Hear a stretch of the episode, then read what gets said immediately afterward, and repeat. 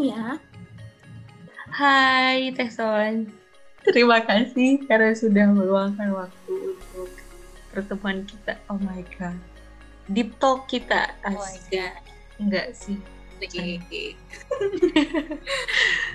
Oke, sebelum kita beranjak ke pembahasan-pembahasan kita, boleh dong Teson kenalin dulu nih.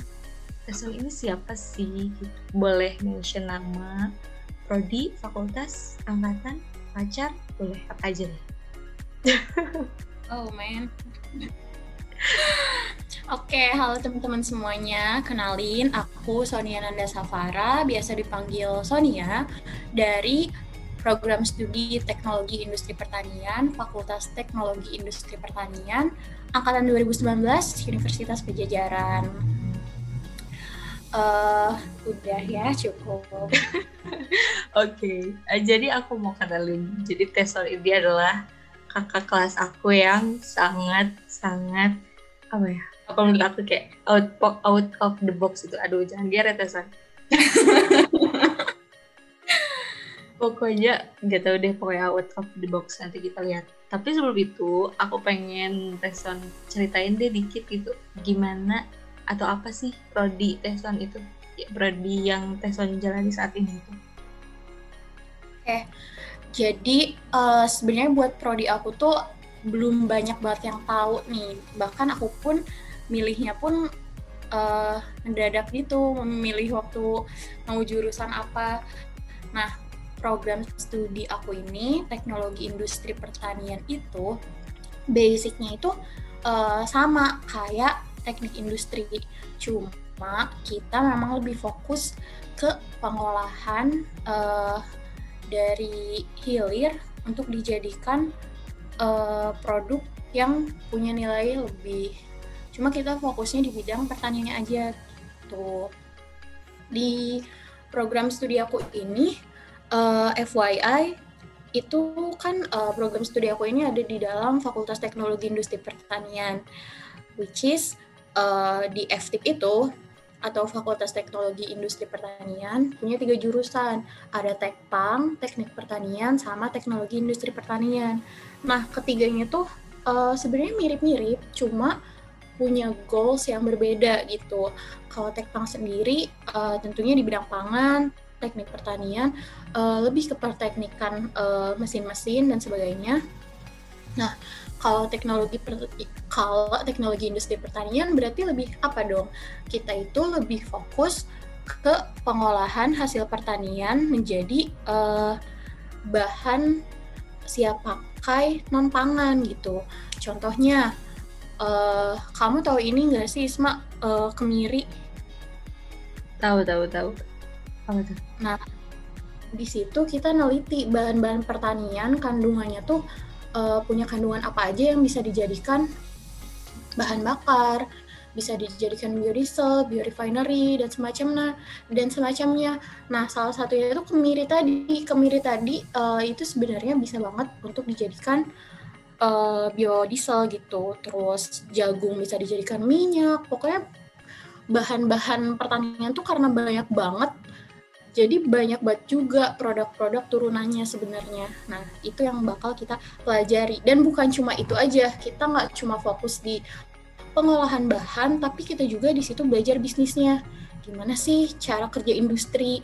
Gimana hmm, kita milih lokasi industri yang bagus, tata letak pabriknya gimana, sistem manajemennya kayak gimana, biar bisa uh, produksinya tuh efektif dan efisien kayak gitu. Pokoknya banyak komplit di situ ada mata kuliah pokoknya tentang biologi, kimia, fisika, uh, ekonomi, matem, campur deh. Udah banyak banget. Oke, okay. menarik banget. Dan aku juga sebenarnya baru tahu sih deskripsinya kayak gitu.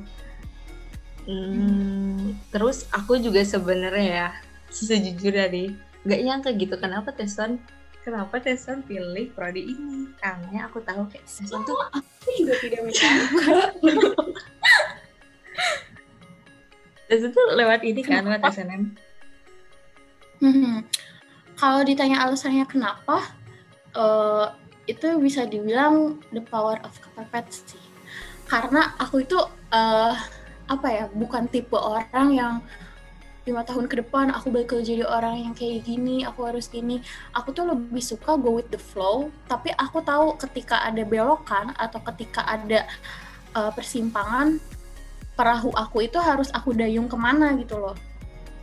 Nah jadi ketika saat itu uh, pengumuman senam PTN bingung banget.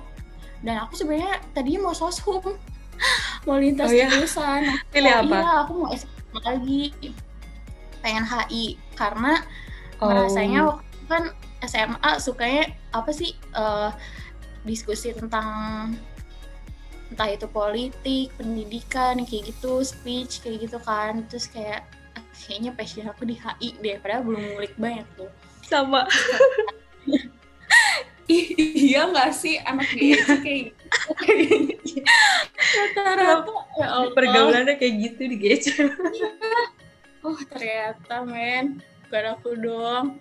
Terus aku tanya tuh ke BK aku bolak balik ke BK berapa kali kan? Kayak kamu yakin kamu bisa di SBM kamu bakal pas MM terus kayak oh, oh ya terus ada ada perkataan bapak yang yang nyadarin banget sih kenapa aku alasannya milih HI waktu itu karena aku ngerasanya ya minat bakat aku di situ. Aku pengen uh, bisa berpikir kritis bisa ngomong gitu ya depan orang banyak. Uh, itu tuh karena kata bapaknya karena aku belum tahu aja di jurusan lain kayak gimana gitu dalamnya. Karena yang kegambar di luar uh, soshum rata-rata kayak gitu. Padahal saintek pun masih bisa kayak gitu. Kamu bisa ikut organisasinya juga di yang lain. Oh kayak oh iya ya sadar gitu. Terus uh, mulailah tuh mengulik. Ya udah aku aku nggak ada lagi tuh pikiran mau ke soshum fokus di saintek. Terus aku bedah satu-satu nilai-nilai aku kuatnya di mana gitu dari nilai rapot itu. Kayak misalkan mata mata pelajaran kuatnya tuh misalkan di bahasa Inggris terus yang kayak gitu. Terus dibikin list.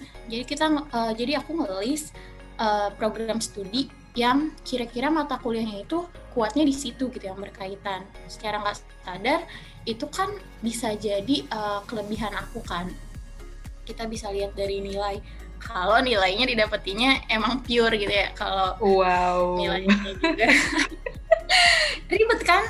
Nentuin masa depan itu ribet loh kalau misalkan kita nggak pure dari awal nggak jujur dari awal. Jadi makanya ketika nentuin buat jurusan yang berdasarkan nilai rapot tuh kayak ya udah aku aku pede gitu. Karena aku dapat segini tuh ya bener-bener hasil aku gitu. Terus udah di list uh, listnya itu ada teknik industri, terus statistika, uh, teknik informatika, matematika. Kayak wow, untung saja aku tidak masuk situ karena semakin sini aku makin kenal diri aku, ternyata diri aku tuh nggak bisa ngerjain suatu hal yang monoton terus-terusan itu gitu. Butuh butuh challenge yang berbeda-beda, butuh kegiatan yang berbeda-beda. Nah, uh, itu tuh cocoknya sama teknik industri. Cuma teknik industri itu nggak ada kan di Unpad. Nah, karena aku tahu aku tidak akan diterima di UI ataupun ITB gitu kan. Pusing lah gitu. Itu udah hamin satu bayangin. Untung aku punya buku, buku isinya pokoknya uh, daftar daftar program studi di seluruh universitas beserta penjelasannya kayak program studi ini skillnya yang dibutuhin tuh kayak gini terus dia bakal belajar apa gitu pas aku lihat yang unpad oh ada namanya teknologi industri pertanian dan itu uh, cocok gitu sama uh, skill yang aku punya. Jadi deh pilih itu. Oke okay. menarik. Ternyata kayak gitu ceritanya. Tapi nih aku penasaran juga sih tentang respon orang tua ya. Soalnya aku juga mau cerita dikit eh sebenarnya orang tua aku suka denger podcast ini sih. Ya udah apa jadi aku tuh jadi aku tuh pernah pengen uh, ke teknologi pangan. Hmm. salah satu di FTP juga kan. Terus aku kayak tadinya pengen gizi tapi di Unpad tuh gak ada. Terus aku kayak cocok logi aja kan searching di internet yang teknologi pangan kata aku terus katanya ya kurang kurang setuju lah kurang direstui gitu. Ih sama banget. gimana temen aku juga kasusnya gitu tahu Isma yang mau ke Tekpang nggak disetujui tadinya sama orang tuanya. Oh iya. Kamu kenapa nggak disetujuinya? Karena uh, aku ngebacanya ya. Aduh malu nih kalau didengar aku bacanya tuh kayak uh, itu tuh program studi yang nggak common gitu di daerah-daerah kita. Terus kayak ditanya Hmm, nanti alurnya ke mana. Iya iya iya. Ada yang jurus pernah jurusan itu tapi akhirnya gitu tuh lihat gitu tuh. Ih persis banget nih kasusnya sama temenku. Iya. Karena apa ya? Sebenarnya jurusan tuh banyak, cuma orang tua kita itu akses informasinya tuh nggak nyampe sana gitu. Jadi ketika kita milih jurusan yang tidak common didengar orang-orang, kayak muncul suatu kekhawatiran dari diri mereka kayak ini anak jadi apa nih nantinya udah dikuliahin mahal-mahal masa bingung gitu kan? Jadi aku mungkin kayak gitu ya. Cuma eh kalau tanggapan orang tua karena aku tuh apa ya tipe tipe orang yang kayak dari awal tuh di ini didiskusiin gitu. Kayak apa-apanya diobrolin sama mereka tuh jadi nggak sama mereka sih sama ayahku doang. Ayahku tuh kayak jadi bener-bener tahu dari awal gitu aku susahnya di mana terus jadi searching apa-apa tuh bareng-bareng sama ayahkunya dan ketika untuk memutuskan di jurusan tin ini juga ayahku juga di, di samping aku bareng ikut nyeleksi gitu. Jadi dia ya setuju-setuju aja sih. Hmm, walaupun tentunya sempat ya kayak nggak mau jadi dokter aja kak. Hmm. aduh. Berat ya? Sama Iya. sama sebenarnya aku juga kayak gitu sih. Kayak Impian semua orang tua ya anak jadi dokter. Enggak sih. Eh, tapi waktu orang orang tua aku kayak hmm, yakin sanggup gitu. Beda sama yang lain. Karena tahu anaknya suka tertekan. Gak ada yang bercanda. Ya gitu deh. Emang eh, apa ya betul kata ini setuju aku kayak akses informasi kita kan beda ya mungkin kita Hmm. dapat dari temen dari apa sedangkan orang tua ya temennya orang tua lagi gitu yang zamannya udah beda kalau karena informasi mereka masih ngandelin informasi yang dulu mereka dapetin gitu loh hmm, betul, padahal kan betul. zaman udah berubah banget ya apalagi Mm-mm.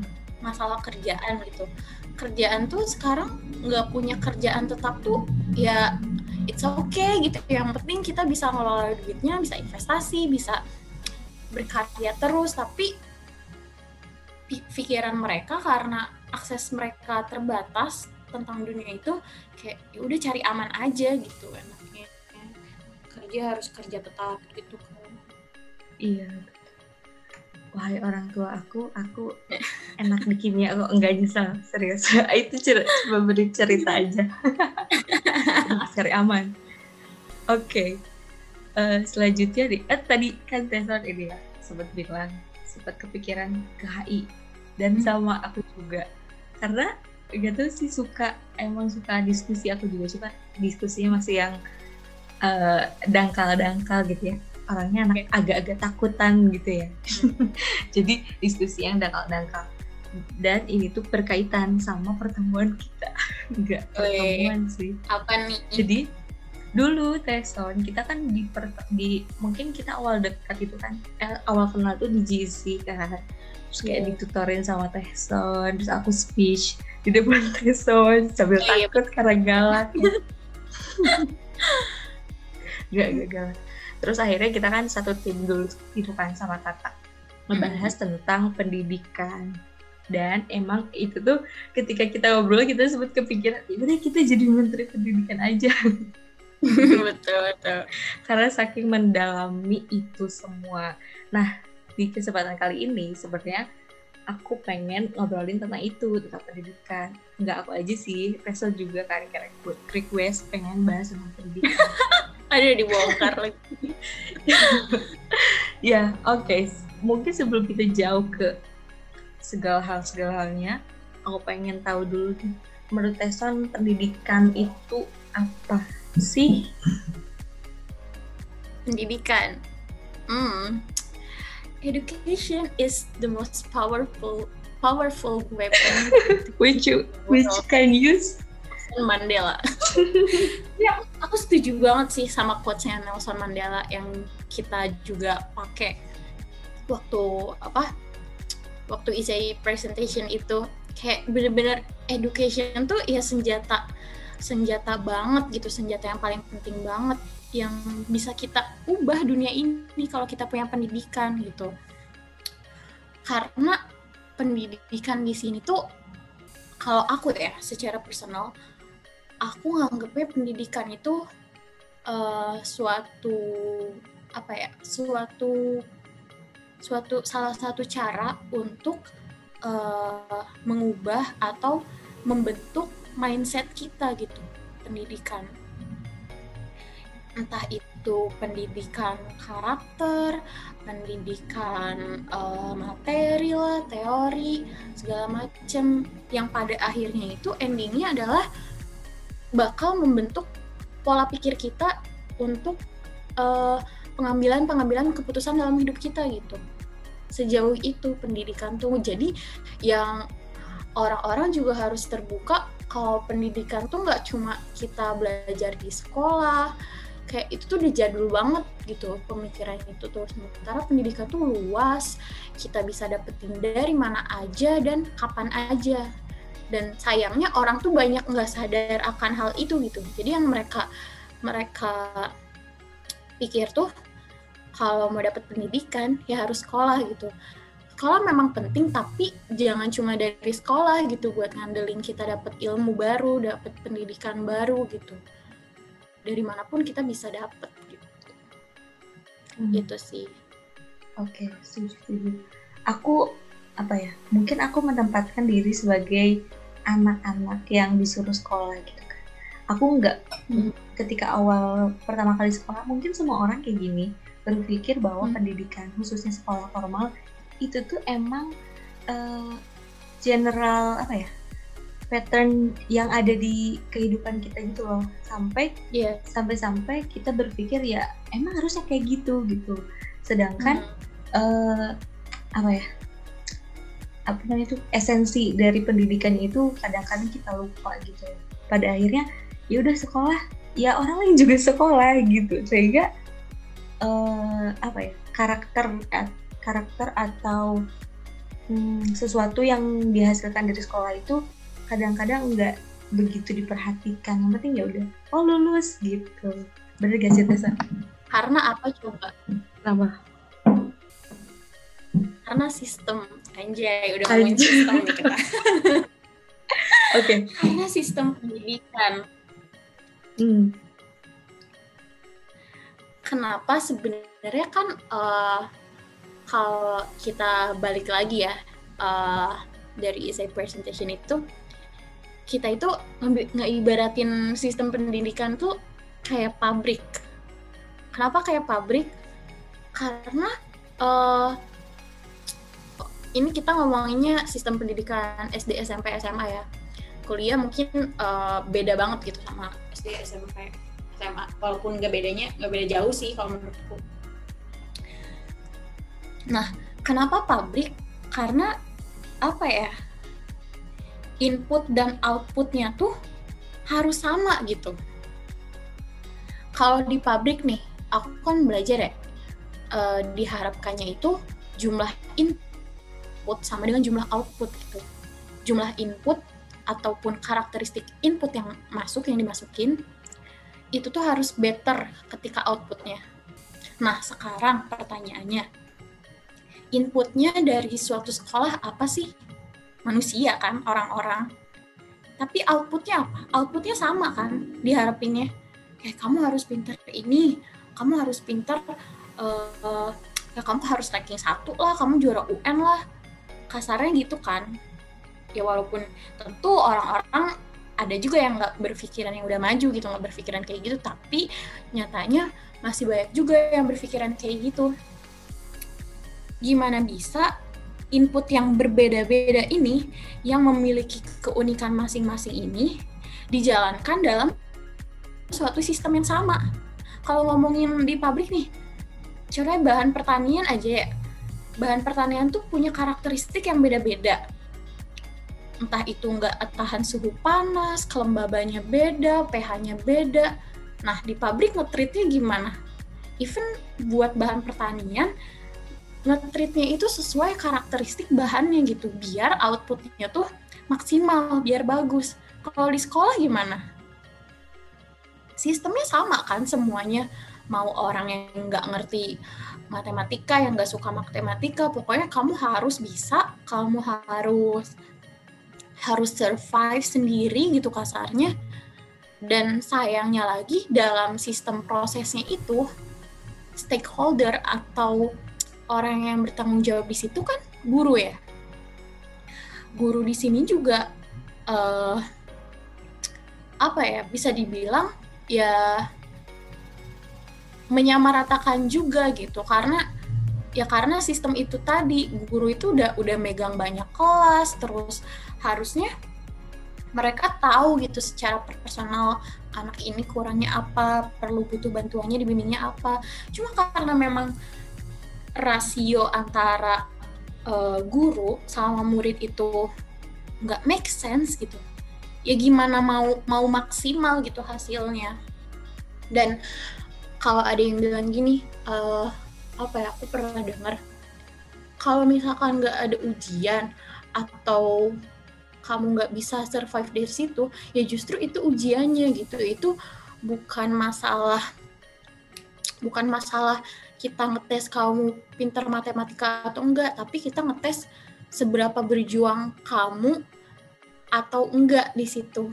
Kayak apa ya? Alasan itu memang benar, cuma kayak nggak bisa diterima gitu. Karena apa? Karena faktanya orang emang ngelihatnya tuh hasilnya gitu.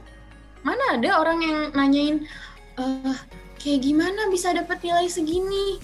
yang ada kalau dapet nilai bagus wow bagus banget. Ih kamu pinter banget. Kalau anaknya remit kamu nggak belajar ya? Kamu gini gini pasti kan dijudge nya kayak gitu kan. Karena kita emang apa ya lebih ke result oriented gitu hasilnya doang yang di ini. Itu sih mindset itu yang harus uh, bener-bener kita ubah gitu. Tadi ngomongin apa aja kita jadi panjang banget ini. Oke okay, oke. Okay. tadi tuh kenapa eh tentang pendidikan berarti aku menyimpulkan beberapa hal dari Tesson berarti menurut Tesson mekanismenya yang kurang apa ya kurang relevan. Pertama karena yeah. apa karakter orang yang berbeda kebutuhan orang yang berbeda tapi ditreat dengan hal yang sama terus antara rasio anak eh yang disebabkan oleh rasio guru dengan murid itu berbeda nah pertanyaannya adalah jika Tehson menjadi Menteri Pendidikan dalam satu hari. Oh. Enggak sih, gak satu hari. Aduh, satu hari mah. Enggak. Enggak deh. Kalau misalnya Tesor ada wewenang, eh jangan membayangkan gitu menjadi hmm. orang yang berwenang untuk itu. Apa sih yang pengen Tesor lakukan? Merubah, mengubah atau menambah atau gimana? kayak kalau wewenang dulu kan aku mikirnya kayak wah dengan aku jadi menteri pendidikan aku bisa enak nih aku bisa ngubah sistem ini aku bisa masukin ideologi-ideologi aku cuma makin sini kayak aku mikirnya sebenarnya sorry. Sebenarnya yang aku mau itu jadi menteri pendidikan ataukah menyalurkan uh, apa ya gagasan sama kontribusi aku gitu. Itu tuh bisa jadi dua hal yang bias gitu. Untuk bisa berkontribusi aku tuh nggak nggak harus jadi menteri pendidikan dulu gitu.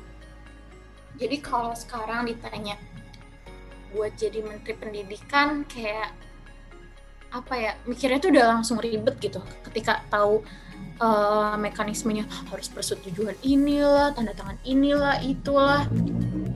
Kayak ya ujung-ujungnya nggak bisa nggak bisa mutusin sendiri lagi gitu loh. Apalagi itu kan udah ada politiknya ya you know lah kayak gimana gitu bakal di sana.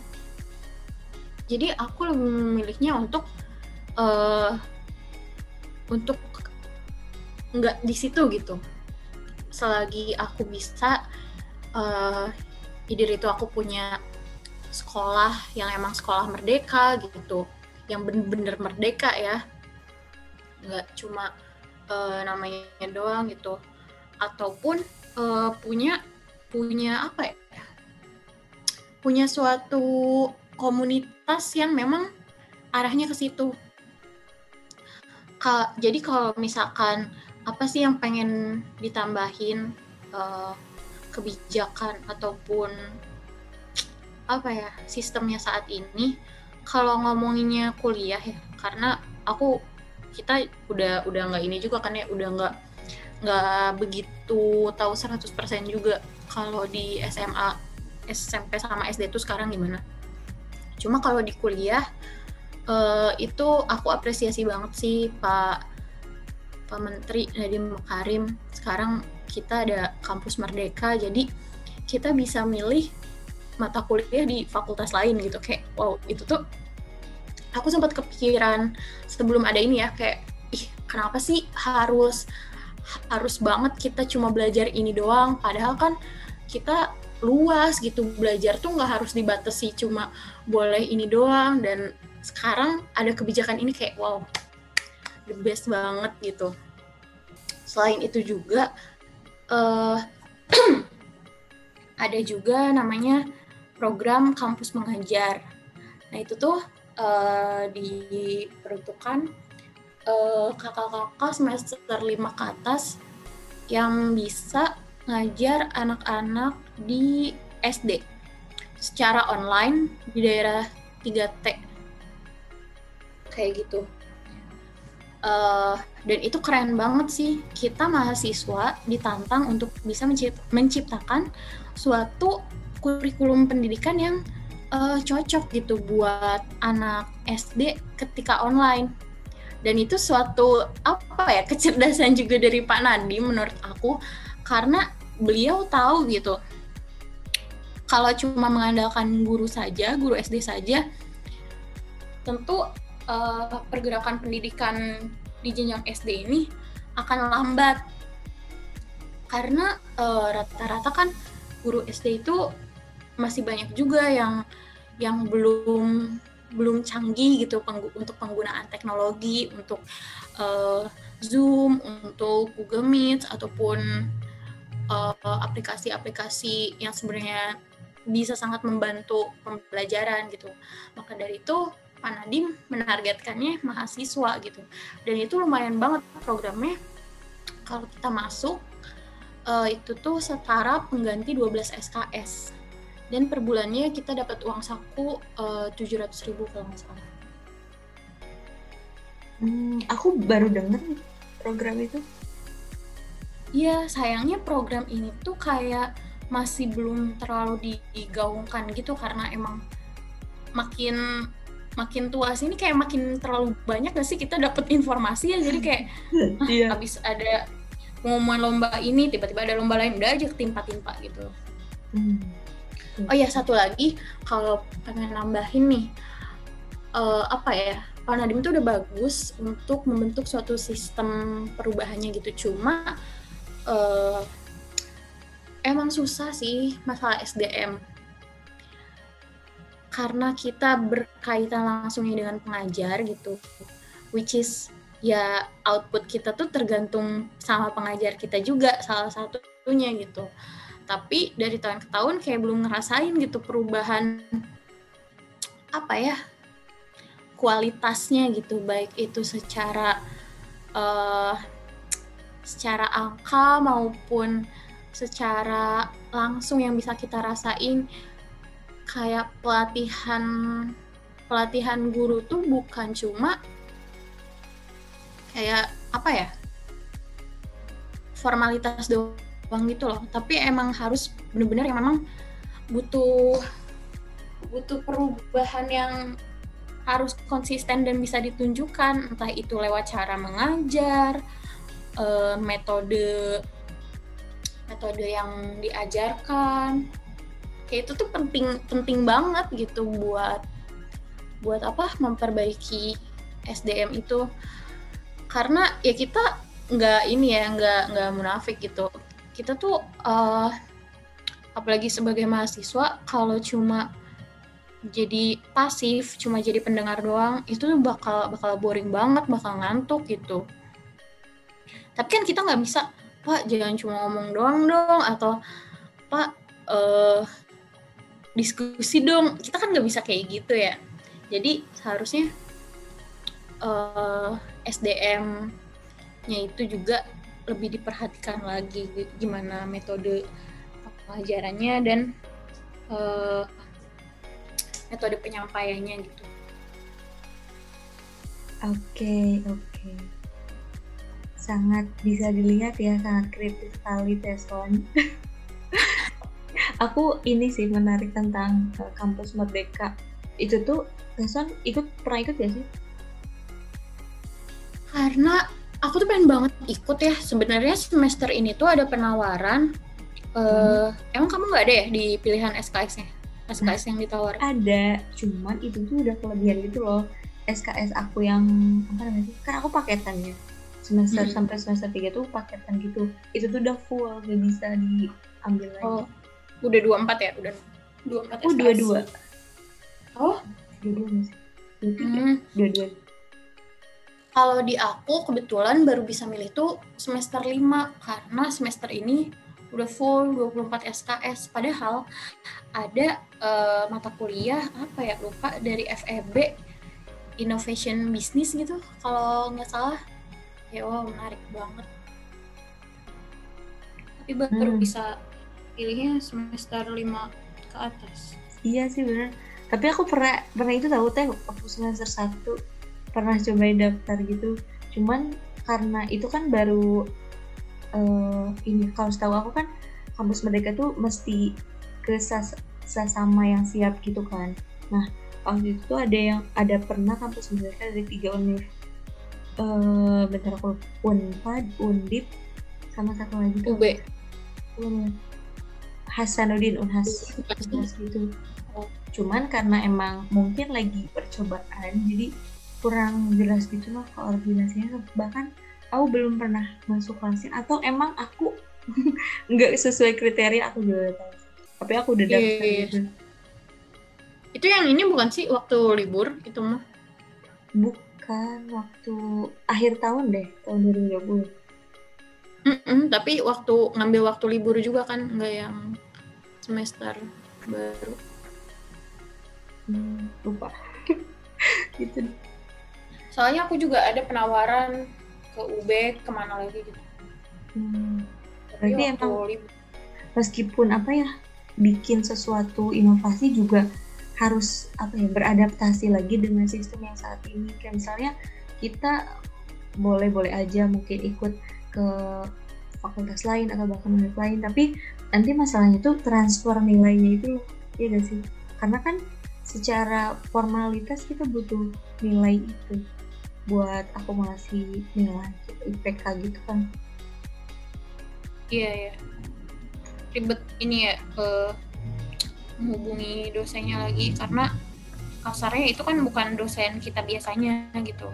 Hmm, kayak gitulah. Jadi perlu adaptasi lagi seperti yeah. itu. Oke okay deh. Kita jadi sangat-sangat dalam sepertinya ya saat karena tes ini sangat ya, kritis. sampai pikir tadi aku takut salah ngomong deh. Takut nyinggung suatu pihak ataupun ya apa pun itulah. Tapi aku di sini benar-benar nggak nggak ada nyinggung nggak niat nyinggung apa apa sih. Kayak cuma mengeluarkan pendapat dan ide. I see. Kalau aku setiap setiap pikirin itu selalu ada salah ngomong gak ya gitu. kita perlu lihat dikat gak ya? Iya perlu dikat gak ya? Tapi insya Allah aman lah. Karena kita nggak ada julidisme ya. Oke okay deh. Sesuai fakta. Yes. Oke okay deh. Aku mau balik lagi nih tadi agak berbelit tapi aku ingat teh tadi bilang ketika pertama kali eh bukan pertama kali ketika SNMPTN Teson bilang bahwa aku yakin kok karena ini adalah nilai aku benar-benar yang mm-hmm. didapatkan secara real gitu atas kerja sendiri nah saat ini kita akan memasuki season eh season sesi season order oke salah ngomong ya. wow. disorder wow wow wow nah di sini aduh dekat disorder ini aku nanti mau menyampaikan dua pilihan. Tapi Tessa nanti jangan jawabnya kenapa kita harus memilih? Gitu ya jangan ya. Aduh. Terus siap siap siap. Oke okay. yang pertama. Ini ini nggak usah pakai alasan atau gimana? Oh iya pakai alasan dong. Boleh singkat boleh terserah okay. tadi kita ngomongin tentang pendidikan terus output dari pendidikan. Nah yang pertama sekolah tapi tidak berpendidikan atau tidak sekolah tapi berpendidikan? Gimana ya? tidak sekolah tapi berpendidikan lah. Karena? Karena tujuan dari sekolah kan biar berpendidikan. Terus kalau kita sekolah tapi nggak berpendidikan artinya kita nggak dapet apa-apa gitu kan betul juga ya. Kenapa aku bikin pertanyaan ini? Aduh kocak banget ya. Gitu oke. Okay tadi tuh Teson katanya anaknya tuh eh aku sebelum ke sana ini deh. Teson bagaimana pendapat Teson tentang orang yang menyontek? Atau ya udah orang yang menyontek gitu definisi menyontek tuh kayak gimana ya? Kayak bias gitu nggak sih di kita? Yeah. yang bilang akan kerjasama itu bukan nyontek. Aduh ada yang bilang nyontek itu kalau kita nggak izin dulu tapi kalau izin dulu itu bukan nyontek. Hell man itu kayak cuma alasan doang. Mungkin lebih tepatnya uh, tanggapan aku kepada orang yang eh, nggak uh, jujur dalam proses mencapai nilainya gitu ya. Hmm. Hmm. kalau dari aku sendiri jujur aja nih aku juga bukan orang yang sempurna. Aku juga masih punya banyak kurang. Jadi aku pun pernah pernah nyontek gitu. Apalagi zaman-zaman SD tuh kayak wah SD kan apa? Punya prinsip itu aneh gitu. Anak SD punya prinsip tuh kayak ya udah aja go with the flow aja gitu. Nyontek ya nyontek diem diem aja gitu. Eh, saatnya oh ya karena SD itu kenapa aku nyontek? Karena aku berada di zona nyaman gitu. Aku punya teman sebangku yang memang yang memang uh, uh, mendukung gitu buat aku nyontek gitu. Karena deket terus karena uh, sama-sama sama-sama ya bukan sama-sama pinter sih so banget ya. Gimana ya bilang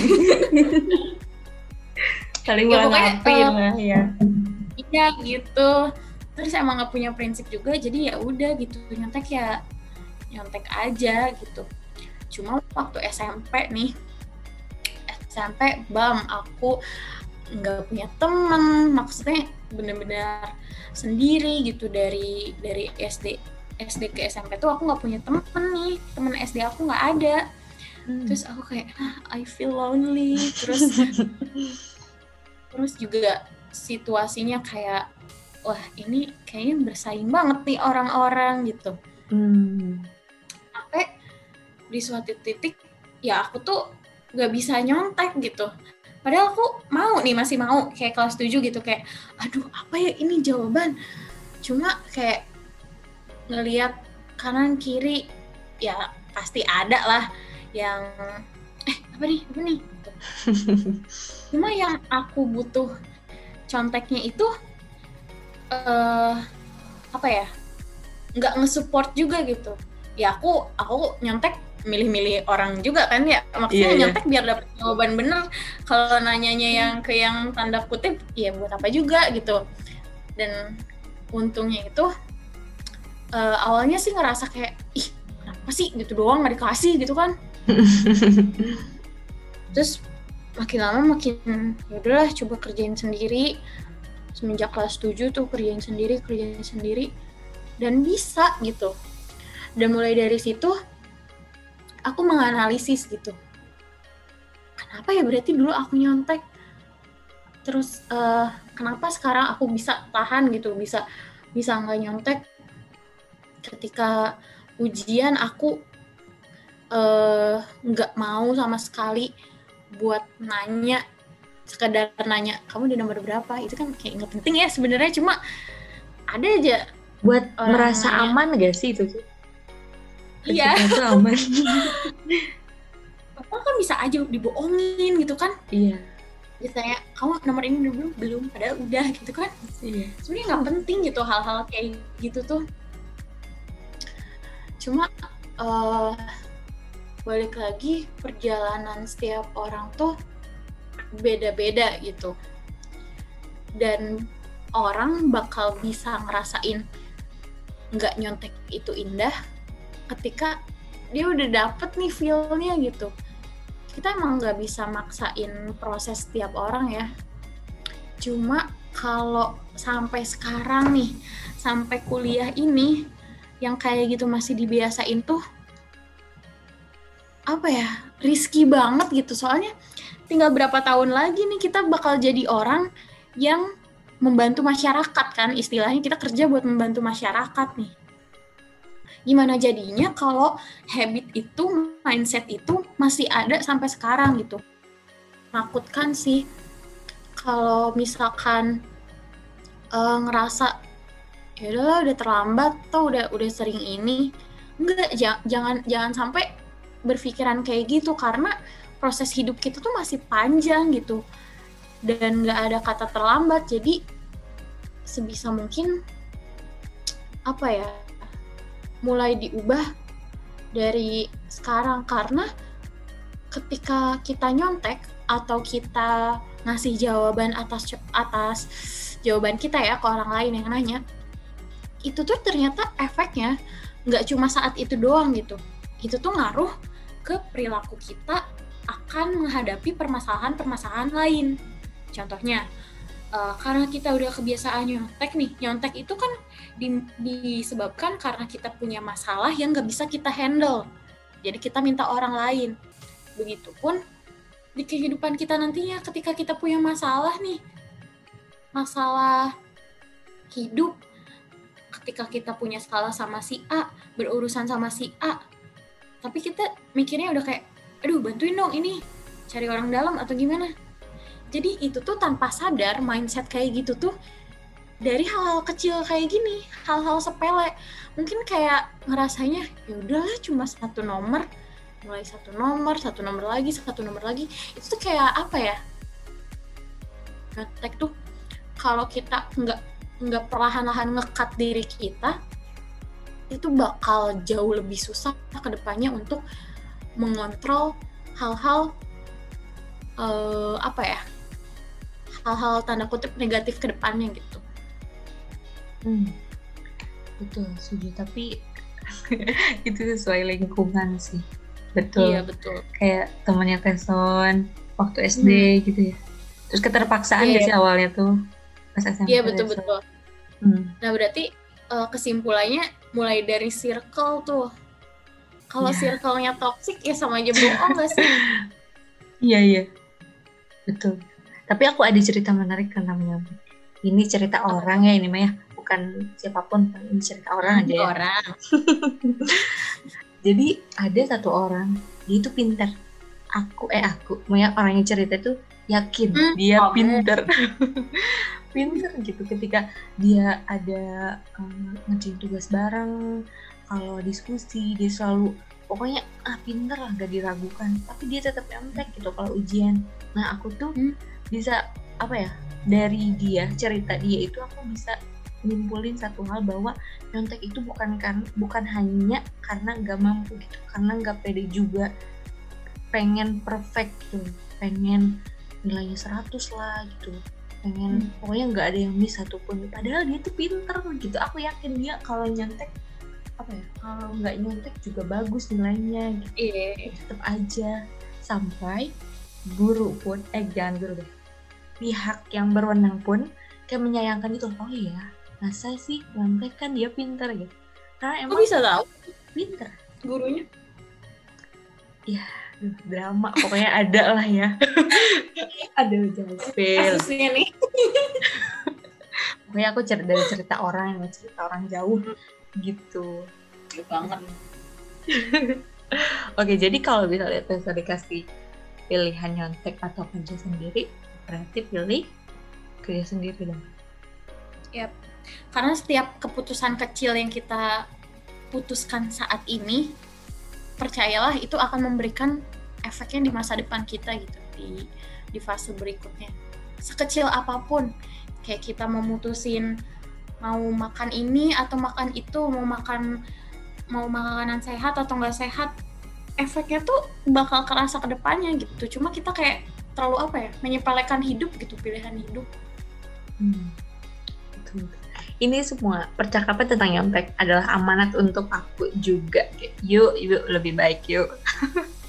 yuk, aku juga masih banyak kurang ya, bukan berarti aku ngomong kayak gitu aku suci udah paling bener enggak guys. Hmm. Masih sama-sama berproses. Betul. Oke deh, kita tadi kita ngobrolin tentang nyontek-nyontek yang kaitannya erat kaitannya ketika ujian terus hasilnya nilai. Aku mau tanya uh, atau sebelum aku kasih pilihan deh. Menurut Teson ada kan eh ada beberapa orang yang kayak sensitif gitu ketika ditanya IPK kamu berapa? kalau menurut hmm. Sendiri pertanyaan tentang IPK kamu berapa itu apa? Teson menerimanya sebagai apa? Tergantung. Tergantung sir, uh, apa ya kedekatan gitu. Kalau emang kita udah nyaman banget sama orang itu. Anjay nyaman. Maksudnya udah deket sama orang itu memang kita suka membicarakan hal seperti itu ya it's fine gitu. Tapi kalau tiba-tiba ini orang entah dari mana gitu tiba-tiba datang nanyain IPK kayak ya buat apa? Kalau IPK-nya bagus kalau kita lagi dalam situasi yang buruk urgensinya apa? Gitu kita dia tahu IPK kita tuh. Karena karena apa ya untungnya kuliah ini IPK kan kayak urusan masing-masing itu kan. Kalau SD SMP SMA kayak nilai itu wah semua orang harus tahu nih nilainya si ini segini yang ranking satu segini ranking 10 segini. Itu tuh urgensinya apa sih? Buat apa gitu? Jadi kalau buat IPK menurut aku harus dilihat-lihat lagi gitu. Kalau memang itu circle terdekat kamu dan emang kamu tahu orangnya uh, dia fine fine aja ngomongin hal itu ya just going gitu. Silakan aja tanya.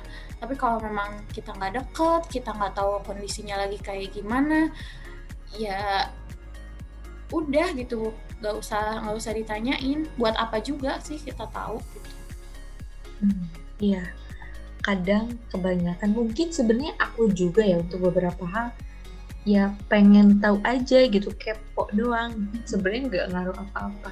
Tapi aku uh, urusan IPK sekarang kalau misalnya dulu sih nilai masih kayak kepoin nah, orang berapa nih?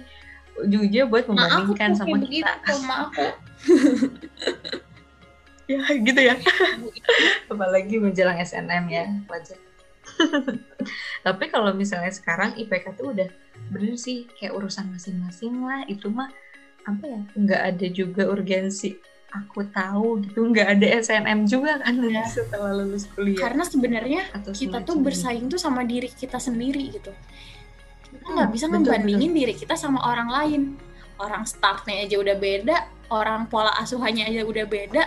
Jadi nggak make sense gitu ketika kita ngebandingin diri kita sama orang lain tuh bener-bener nggak rasional gitu.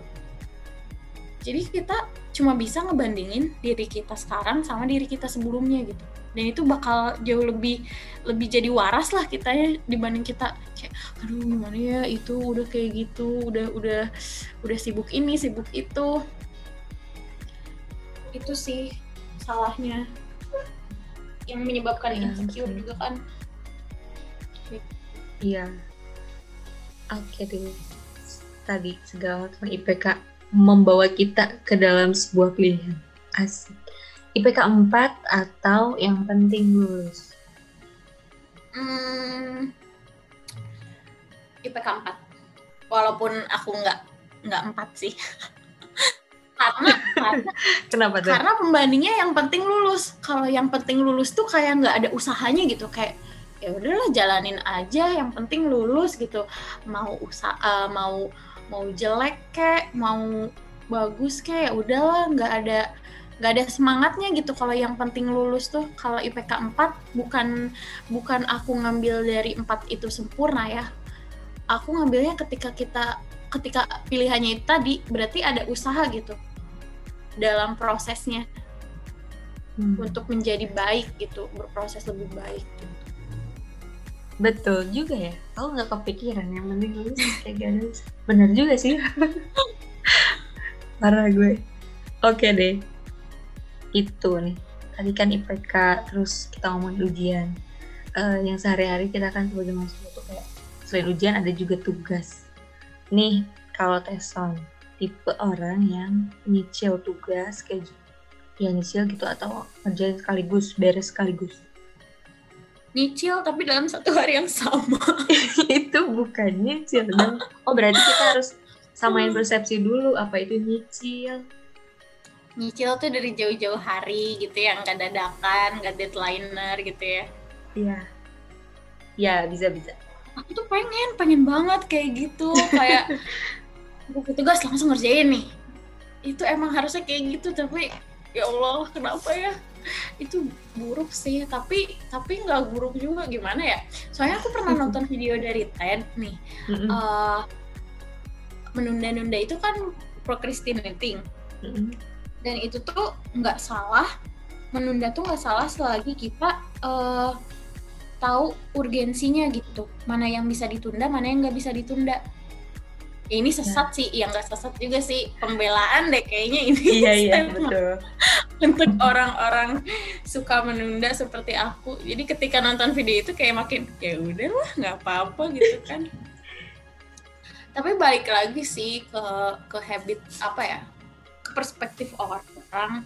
Kalau dari aku sendiri ya cukup setuju gitu. Perlu tahu juga urgensinya. Ini emang tipe tugas yang nggak bisa ditunda. Apa emang yang bisa ditunda? Kalau tugasnya kayak cuma waktu yang dulu gitu walaupun ngerjain yang lainnya juga nggak berguna berguna amat gitu ya Hmm. tapi kan buruk juga ya ditunda ditunda-tunda tapi kita nggak tahu juga nih ke depannya apakah kita available kah untuk mengerjakannya tahu-tahu kita tiba-tiba ada tugas baru atau amit-amit ada hal negatif dalam hidup kita yang kita nggak bisa nggak bisa kerjain lagi gitu kan Mm-mm. ya harusnya sih jangan menunda-nunda Jadi memilih untuk nyicil gitu.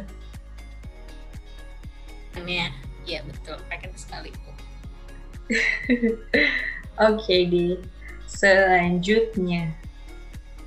Teson itu kan sebagai mahasiswa yang mengalami pahit manis perkuliahan.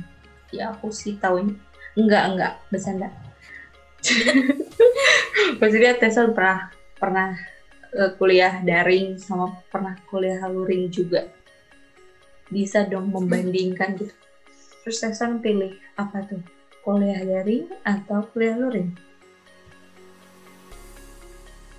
Eh, ya tentu ya masing-masing punya positif dan negatif cuma aku nggak tahu kenapa eh, nyaman-nyaman aja ya walaupun pasti bosen sih dan pasti kuliah offline pun aku ngerasa bosen juga ada bosennya gitu titik di mana bosen cuma aku kayaknya lebih memilih kuliah fleksibel. Jadi ketika aku pengen online ya udah online. Ketika aku pengen dateng ya dateng. Nggak bisa Mood. nggak bisa gitu. Mood dong. hancur ya. Ka- kampus kalau mahasiswanya saya enaknya Iya. apa ya enaknya tuh soalnya kalau online gini kita eh bisa diulang materinya bisa di record terus eh suara dosennya jelas nggak kecampur sama suara teman-teman lain yang ngobrol gitu kan terus sambil tiduran juga bisa Multitasking ya. Iya, karena eh kalau misalkan waktu offline gitu, nyatet tuh ribet gitu. Karena dosen kan ngomong cepat. Terus waktu awal-awal tuh aku nyatet kalau kelas masih pakai kertas gitu masih pakai buku nyatetnya. Kalau sekarang kan uh, online gini tinggal kita buka Gdocs uh, layar satunya kita buka Google Meets-nya gitu. Jadi bisa cepet gitu segalanya.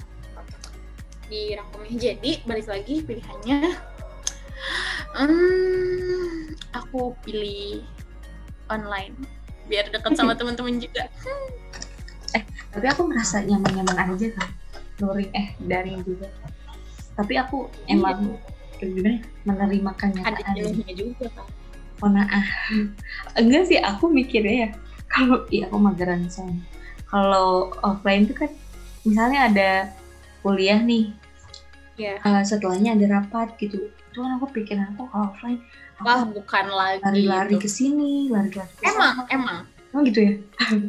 Ya waktu itu jadi kesannya tuh kayak jadwal kan nggak habis ini uh, jeda beberapa ya setengah jam lah baru ada kelas lagi. Tapi kan nggak gitu kan ada yang kelasnya pagi sama kelasnya sore. Ya kita siangnya mau ngapain gitu kalau nggak ada kegiatan? Iya. harus balik lagi ke kosan diam dulu makan terus siap-siap lagi balik lagi ke kampus gitu kan kalau nggak ada kegiatan. Itu sih malesnya. Terus belum lagi drama nyari kelas eh anda 2020 ya tidak pernah merasakan ya enggak kita pernah kelas tuh salah room namanya salah room jimit ya lah Oke, kalau offline tuh effortnya lebih banyak gitu. Dan hmm. materinya pun kayaknya lebih sedikit deh. Soalnya kan uh, waktunya lebih banyak. Nanti ada yang nanya lagi, terus belum dosennya harus jalan dulu kan. Iya, iya sama aku mikir gitu juga. Iya, jadi sebenarnya materinya lebih lebih sedikit kalau offline yang disampaikan. Iya, tuh. Tapi kalau misalnya luring, terus apalagi kelasnya kita on eh off cam gitu merasa tidak ada yang mengawasi tiba-tiba tidur gitu. jadi yeah. Tantangannya diri sendiri. Oke. Okay. kita sudah mengobrol tentang kuliah. Oh iya tadi kan kita nggak terlalu banyak ngobrolin hal-hal lain di luar kelas gitu. Nah sekarang aku mau nanya nih Teson kegiatan selain kuliah itu ngapain aja sih? Selain kuliah hmm, kalau semester 1 masih masih fokus kuliah doang Iya, yeah. eh aku semester oh semester 4 ya sekarang. Wow, sudah lama juga. Kalau kalau awal-awal masih fokus kuliah, ikut kepanitiaan juga paling cuma satu. Cuma semester kemarin hmm, semester 3 itu udah daring terus salah satu apa ya uh, kesusahan mahasiswa tuh kalau di jurusan aku ya semester 3, semester 5 itu udah udah lagi puyeng-puyengan nih mata kuliahnya dan emang bener gitu. Kayak ngerjain tugas nangis, ini nangis, kayak sesusah itu. Dan semester kemarin tuh uh, aku malah lagi sibuk sibuk sibuknya juga lagi doyan doyannya juga buat ikut kepanitiaan aku semester kemarin kalau nggak salah uh, kurang lebih ada ada delapan delapan kepanitiaan yang diikutin. Wow, itu waktu semester satu semester gitu? Semester tiga. Eh, itu iya. waktunya berapa? Tujuh tujuh tujuh apa berapa? Ya? Waktunya? Berturut Waktunya stres sekali itu nangis lagi puyeng lagi. Itu itu salah satu kesalahan sih yang aku ya bukan kesalahan juga ya. Terlalu terlalu optimis toxic. gampang mengiyakan gitu toxic ya toxic apa? productivity. Oh productivity. Oh, benar tanpa memikirkan diri akunya sendiri gitu aku cuma mikirin hmm. ego aku kayak ah aku nanti pengen acaranya kayak gini gini gini tapi aku nggak mikirin mental aku nggak mikirin fisik aku gitu sampai uh, sekarang aku nggak apa-apain aku, oh. aku berhenti di di organisasi dua organisasi aku keluar nggak lanjut lagi dan planningnya sih uh, semester 4 ini aku mau fokusin bisnis terus apa internship juga sama beasiswa Wow. itu sih tapi itu tiga hal itu ternyata tidak seindah seindah kelihatannya gitu karena aku sekarang banyak meragukan diri aku sendiri gitu loh agak curhat dikit nih ya Boleh dong. aku tuh ngerasa takut salah gitu salah milih keputusan ini ketika ngelihat teman-teman lain sekarang udah pada punya jabatan kan berarti yang lanjutin. Iya. kayak apa aku salah ya milihnya? Apa aku harusnya Ah, jadi jabatan itu ya? Terus teman-teman yang lain juga teman-teman aku udah apa mulai ikut BMU juga. Kayaknya kalau aku ikut bisa deh sebenarnya. Apa aku salah ya? Sama aduh ya itu bener-bener bener-bener pusing gitu apalagi beasiswa tuh ternyata aku ditolak. Hmm. dan aku tuh memang niatnya aku nggak mau terjebak di zona nyaman gitu loh Isma. Hmm. karena aku mikirnya ya aku udah tahu nih polanya kalau event itu di kampus tuh kayak gimana. Eh, ya intinya gitulah. Aku nggak mau eh, jadi aku terlalu nyaman di situ gitu challenge-nya ya pasti memang setiap kepanitiaan ada challenge-nya. Cuma kalau di kampus tuh ya yang kalau aku ikut lagi di situ ya aku udah tahu gitu orang-orangnya aku pasti lebih nyaman gitu. Hmm. cuma aku tuh takut terjebak di zona nyaman dan pengen nge-challenge diri aku biar eh biar tahu nih kerasnya dunia luar tuh dan memang keras guys yang ikutan beasiswa yang ikutan internship tuh nggak cuma kayak daftar pena, pa- apa kepanitiaan di kampus berapa ratus orang gitu. Ini puluhan ribu gitu saingannya si Indonesia. Kayak makin sadar duh ini aku tuh nggak ada apa-apanya gitu dibandingin orang lain. Aku tuh masih perlu banyak belajar. Terus ngelatih mental juga. Kalau di dunia luar tuh memang keras gitu. Kita nggak bisa nggak bisa nyerah akan cuma satu hal gitu. Hmm. Betul. Iya aku juga Ih, sama. Kenapa ya kita banyak sama gitu? Aku Eh, nggak nggak ikut apa? organisasi juga sih. Kak, tapi emang iya bukannya kamu lagi sibuk-sibuk nah, nggak maksudnya kayak BEM, BE yang kayak gitu gitu. Padahal oh teman-teman aku tuh pada ikut, terus mereka tuh kan terima. Aku juga mikir gitu loh kayak, "Eh, kayaknya aku kalau nyoba juga bisa. kayaknya aku iya. nyoba juga lolos gitu. Tapi nggak tahu sih. Di satu sisi aku kayak nggak mau gitu. Dalam jujur ya kenapa aku nggak mau kayak gitu? Karena terjebak terjebak birokrasi gitu. Aku nggak terlalu suka sesuatu Iya, iya, yang sama-sama. terkekang gitu loh. Pengennya yang kalau kerjaan istilahnya freelancer gitu loh. Iya betul. Jadi aku pilih organisasinya yang hmm, cocok banget buat aku gitu. Enggak kalau organisasi yang apa ya yang terlalu besar itu tuh kan prokernya banyak gitu kan. Terus itulah gak tahu kayaknya nggak cocok untuk aku saat mengikat ini. gitu ya. Hmm. tapi gara-gara lihat orang aduh apa aku salah? Sama. Ya, tapi itu sebenarnya kayak kayak jebakan juga sih buat diri kita. Kita tuh ngerasa kayak gitu tuh emang kita uh, pengen. punya iya pengen ada minat bakat yang dikembangin di situ atau cuma sekedar ngerasa dalam tanda kutip iri gitu. ya Ngerasa betul, takut ketinggalan orang gitu. Dan itu bahaya sih kalau kita terus-terusan mikirnya kayak gitu gitu berulang kali.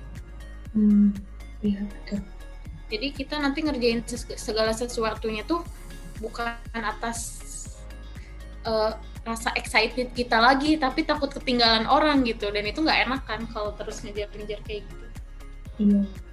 Sebenarnya perasaan-perasaan kayak gitu tuh apa ya sering kita rasakan, cuman kita nggak bisa mengidentifikasi itu apa gitu. Betul betul. Oke deh. Ih, kok jadi serius ya kita? kocak, jadi kocak ya kalau serius. Oke deh. Atas semua eh, perbincangan kita tentang kegiatan selain kuliah nih, mengantarkan kita kepada dua pilihan. Kuliah pulang, kuliah pulang atau kupu-kupu, atau kura-kura. Kuliah rapat, kuliah rapat. Apa tuh tesnya? Aku kura-kura. Kenapa kura-kura?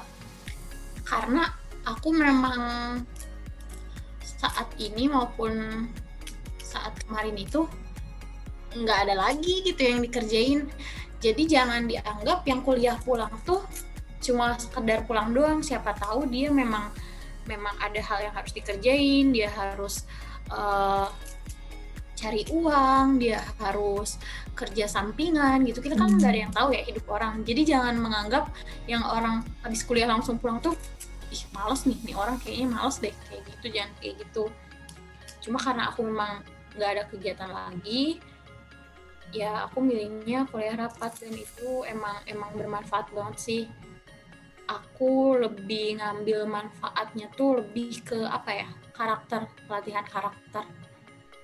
Karena kalau sistem uh, apa mempelajari sistem atau mempelajari metode itu tuh ya gampang gitu lihat dari internet atau dari dari YouTube juga oh sistemnya yang baik kayak gini gitu. Cuma ketika uh, praktek langsung itu tuh kita lihat karakter orang, bagaimana kita menyikapi karakter orang, itu yang nggak bisa kita dapetin gitu kalau kita nggak ikut terjun langsung.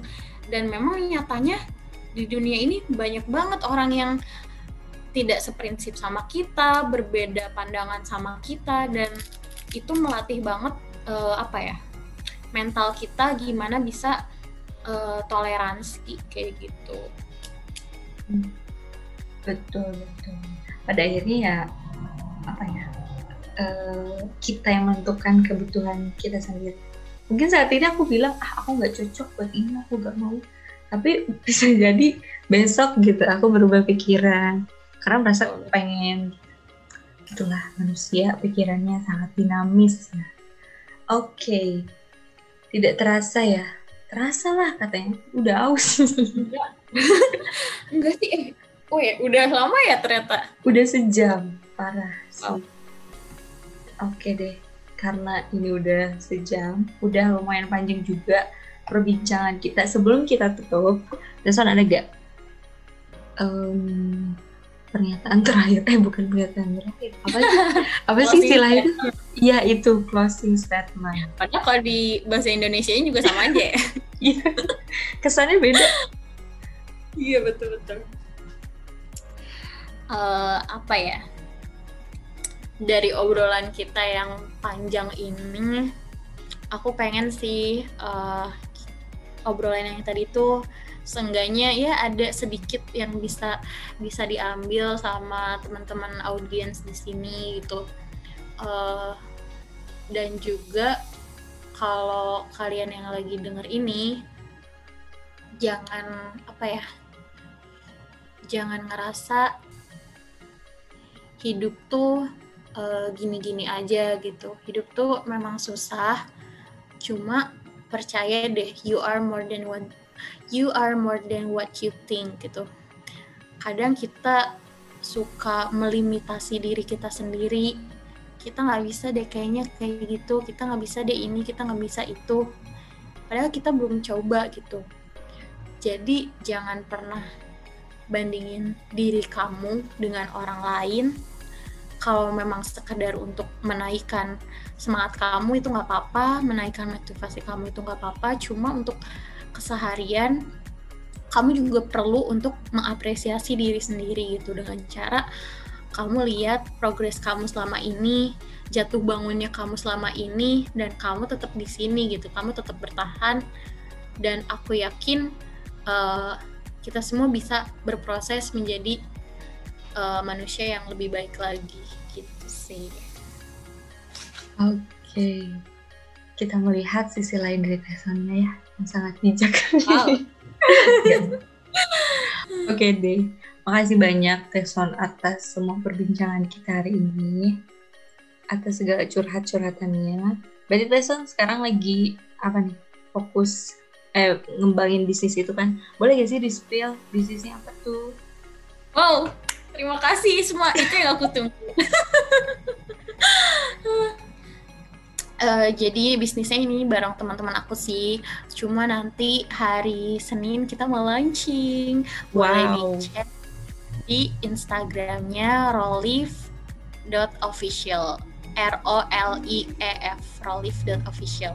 Oke, okay, nanti aku di mention. Itu tuh berarti apaan teh? sebenarnya ini sih project project startup semester kemarin. Jadi dosen kita suruh kita bikin startup dan pitching ke investor. Bayangkan. Wow. Selama satu semester itu baru dari satu matkul ya bikin startup itu kan harus trial and error, harus ya banyak lah pokoknya perjalanannya. Dan kita harus presentasi di depan investor gitu buat dapetin investasi. Dan masih berlanjut deh sampai sekarang. Oke. Sebenarnya itu pilihan sih buat ngelanjutin atau enggak, cuma Oh uh, iya. tim aku memilih untuk melanjutkan gitu. Oke. Semoga sukses bisnisnya ya. Dan teman-teman yang barangkali mendengar ini merasa apaan sih itu? Kayaknya perlu boleh dicek ya. Dan nanti launching katanya. Tapi kayaknya ini di uploadnya setelah itu launching deh. Nggak apa-apa, nggak apa-apa. Tetap masih bisa dicek IG. ya betul. Oke, terima kasih Teson atas semuanya. Aku udah terima kasih berapa kali? Ya udah. ya gitu deh.